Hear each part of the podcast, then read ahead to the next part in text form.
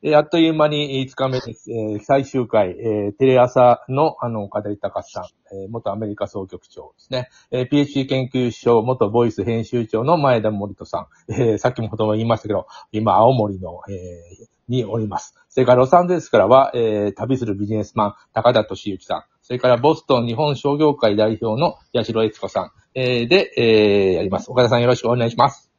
はい、えー日本の危機、日本の何が危機なのか、あートーク5回目の5回最終回です。えっ、と、その危機をどうしていったらいいのかというアイディア、提言、まとめを一人一人に最終回は聞いていきたいと思いますが、その前に4回目途中になってしまいました。前田さん、前田さんもいろいろボランティア的な活動をされている中で、前田さんにとって、えーどんなメリットが得られるのか、なぜ共感できることを、おこうなぜそういう動機、やろうとする動機が起こるのかというのを、ごめんなさい、分かってるんですけど、前田さんの言葉でもっとこう、生々しい感情的な、あの、心の内というんですかね、なるほど、というのをちょっと、あの、披露していただきたいんですけど。難しいな。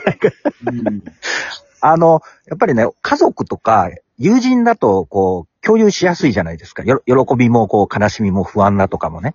でも、、あの、まあ、赤赤の他人だとなかなかそういうのってしづらいんだけども、でも、その、自分が経験したことであれば、割合その、共感しやすいんですよね。だから、あの、大変さもわかるし、その、さっき言った親の、さっき言った前回話したその親の不安だとかっていうのもよくわかって、でも、その、何か新しい方向性があったら一緒に活動して、やることでその喜びがあるからやってるんだと思うんですよね。だから、まあ社会的な、人間って社会的な動物なので、その、何か参加したい。それは多分ね、僕が年取ったからだと思うんですよね。あの、もうすぐ定年も間近になって、そのコミュニティからもどんどんこう出ていく中で、やっぱ社会と関わっていきたいっていうのがあるので、まあ自然とそういうふうに意図的なのか、かもしれないんだけども、そういうのを活動としてやってますよね。八代さんは笑顔を見るのが嬉しい。はい。だからやる。うーそれから、電車で席を譲られたら、譲った人も偉いけど、それを受けて、あの、使ってあげることも偉いんだ。前田さんは、あの、何が嬉しい？何が喜びなんですか？その人たちのためにやってるんですか？まあ、じ自分のためと言っても 過言ではないのかもしれないね。さっき言ったように、そ、の、社会と関わっていたいみたいなことなのかもしれないけどね。そたそれは確かに、八代さんみたいになんか笑顔を見て楽しいとかね。そういうのもあると思うけどね。あの、ケア、共助うがなぜ今日本に必要なのか、日本人に大事なのかというところを、あの、ちょっとり皆さんにね、理解してもらえるために、あの、これ、このやりとり今やってるんですけど、自分のためなのか、他人のためなのか、それはもう、うん情けの人のためならずというやつじゃないですか。そう、そう、そういうことだと思うね。うん。うんそういうことだと思う。だから、両方、両方なんだと思うよ。うん。うん。なんそれがか鏡、うん。なんか鏡みたいな感じで、相手が笑顔になることは自分がやったみたいなな満足感うん、そうだそうよね。ね。うん。そん、そんなところなんじゃないかなって。うん。それでいいと思うんだけどね。いや、たでも高田さん、あの、あのビジネスをやることによって、もうみんな幸せになるってことあるわけじゃないですか。サービス業だと。うん。はいはい。ね、だからもう、仕事をやることによってもそれできますよね、いくらでも。そうですね。で、仕事でもそうです。サービス業ってまさにそうですよね。あの、レストランのサーバーなんかはもうやっぱり、あの、本当にプロフェッショナルだなって思うのは、本当にお客さんの気持ちをよ、あの、良くして、あの、メニューの説明とかトークで和まして、で、チップをもらうと。まあ、こちらはそうなんですけどね。あの、えーまあ、だから、ギブして、あの、あの与える、与えてちゃんともらうものももらうっていう。これ、これが成り立たないと、やっぱり、どうやったらいいんですかね。あの、相手を楽しくさせるとか、あの、助けるとかっていうことも、結局ギブだけだと続かないんじゃないかなって思いますね。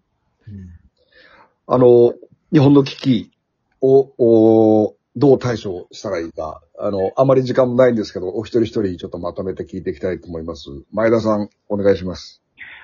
あの一つ、一つだけであれですけどね。すいません。うん、あの岸田政権がね、新しい資本主義っていうキーワードを言ってるんだけども、そ言葉変えて言うと、その公益、公益資本主義みたいなね、公のためになる資本主義をどんどん進めていけば、あの、日本もまだまだ可能性いっぱいあると思うんですよね。だから、その、共助だとか、公益性だとかっていうのにもっと関心を持って、そうすることによって神の見えざる手じゃないんだけども、その、じ、自分のためでもあるっていうことが、だんだん分かってくるんじゃないかなと思うんですよね。いくら自分だけがこう幸せになろうと思ってもなかなかなれなくて、人間でね、社会的な動物なので、コミュニティに参加したり、その、人のためにやって、それが回り回って自分になるっていう、そういう意識っていうのかな。持てばいいんじゃないかなと思いますけどね。なるほど。高田さん、お願いします。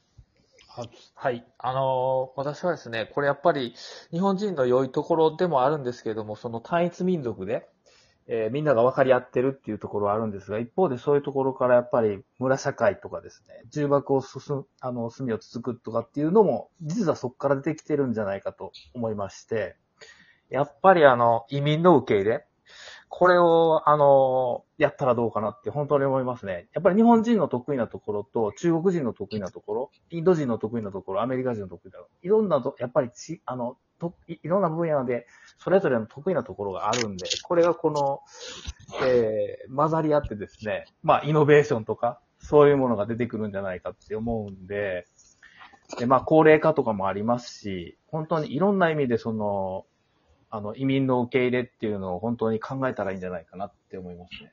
おあの、日本の危機解決には移民の受け入れだということですね。そうですね。積極的に受け入れたらいいと思いますね。ああ、はい。ですね。八代さん、お願いします。はい、私は、やはり日本は、あの、原爆を受けてますし、それから救助を持ってますし、そういった意味で世界にそういうことがどういう意味を持っているのかということを日本としてもっと発信して、日本のステータスをそういうところからアップしていくっていう活動をしてくれれば、世界の中の日本のステータスが、あの、高くなり、尊重ももっと集められるんだと思うんで、そういうところから発言力をつけていってほしいなと思います。上本さん、お願いします。えっと、子供とか若者の自殺率を、まあ、あの、初日に岡田さん言ってましたけど、あれ、あれ、今、の5日間喋ってて、要するに日本人は苦手な、あの、えー、背を差し伸べたりとか、あの、助けら、助ける、助けられたりという、その苦手なところをなんか教育から、えー、変えていけないのかな。黙って死んでいく人たちがいるという。ことがありまして、そこは結構深刻だなと本当にあのあの数字を見て思いました。なので、えー、ヤシオさんとかみんな言ってるこの、えー、なんていうか、コミュニケーションを上手に取るっていうのはなんか苦手なところを直せないかなと。そこから危機が、えー、そういう、もう、目に見えても死んでしまうっていう危機は、からもうそこはなんとか早く手をつけたいと思いますね。コミュニケーションケアということ。うん。そうですかね。苦手なんですよ。うんの最後になりましたけど、私は世界で日本がものすごいスピードで埋没していっている、日本を失われた30年、まあ、敗戦後から、あの、失われてるのかもしれませんけども、やっぱり、あの、教育だと思うんですね。あの、で、教える育じゃないです。教育委員会の教じゃないです。もう、正直、私たち大人は自分たちがやってきたことのいくつかを否定していかなきゃいけない。全部否定していいかもしれない。あの、大人たちが教える資格があるのかどうかと。ここまで日本を埋没させて教える資格があるのかどうかという謙虚なゼロベースから始めなきゃいけない。だから、教育は子供と一緒に自分も成長するんだという意味の共同通信の今日です。教育です。教育。教育が重要なのかなと。この中から捨てるべきやり方を捨てて、必要な新しいやり方を作り出す発想力、思考力。これを子供だけじゃなくて、今の大人も養っていく教育だと思います。自分の頭で考えるですね。うん、これ、岡田さん、あの、マスコミが頑張る、えー、それとも政治家が頑張る、ど、ど、どういうふうと思います？マスコミを全員ですね。全員、全員ですか？全員。あのー、政治もマスコミも自分の、あのー、企業経営者もね、自分がやってきたことを否定するのは本当に勇気がいる。あの、自分たちの先人や先輩や、あの、帯がや、帯おじがやってきたことを否定するのは、本当に勇気がいるんだけど、あの、もう、忖度なしで、忖度してはいけないって法律を作ってもいいぐらいかもしれないけど、まあ、半分ジョークですけど、あの、全く新しいものを作り出す教育。あの、それを子供に教えるんじゃなくて、子供と一緒に考えて自分も育つ。どうです前田さん、あの、マスコミにおられる前田さんは。うん、もう、危機感持つってことが大事だからみんなだよね、それはね。誰かの、誰かがやってくれるっていう、その一言は絶対ダメだと思うんだよね。自分、自分ごとと、我が事として考えたら、やっぱり、子供であろうと大人であろうと、経営者であろうと、平社員であろうとっていう話にはなるよね。そうですよね。政治や政治家や、あの、大企業に依存しすぎましたね。うん。あの、その依存発想から転換しないとダメですね。そうなんで、ひ日本人でね、重箱の隅つ作って、さっき何度も おっしゃってましたけど、うんその通りで批判とか、そんなことすると、ちょっと留飲が下がって、その、楽になるのかもしれないけど、やっぱりそれぞれの人が、あ、もう日本、この国って危ないよねって、将来、今の生活維持できないよねっていうことを思って、じゃあ何をするかっていうことを自分で考えるってことなんだよね。岡田さんが大好きな自己っていうんですか。自分のも頭でう、ま、まこ様のあれもやりすぎ？そうだよね。ほほっといてあげればいいのにと思う。あれ、我々、あれ、何度何度も見てて、まあ日本だなと思うんですよ、あれ見てて。本当だね。う。うんん。他人の批判は自分への批判ですよね。そうだよね。あと15秒ですね。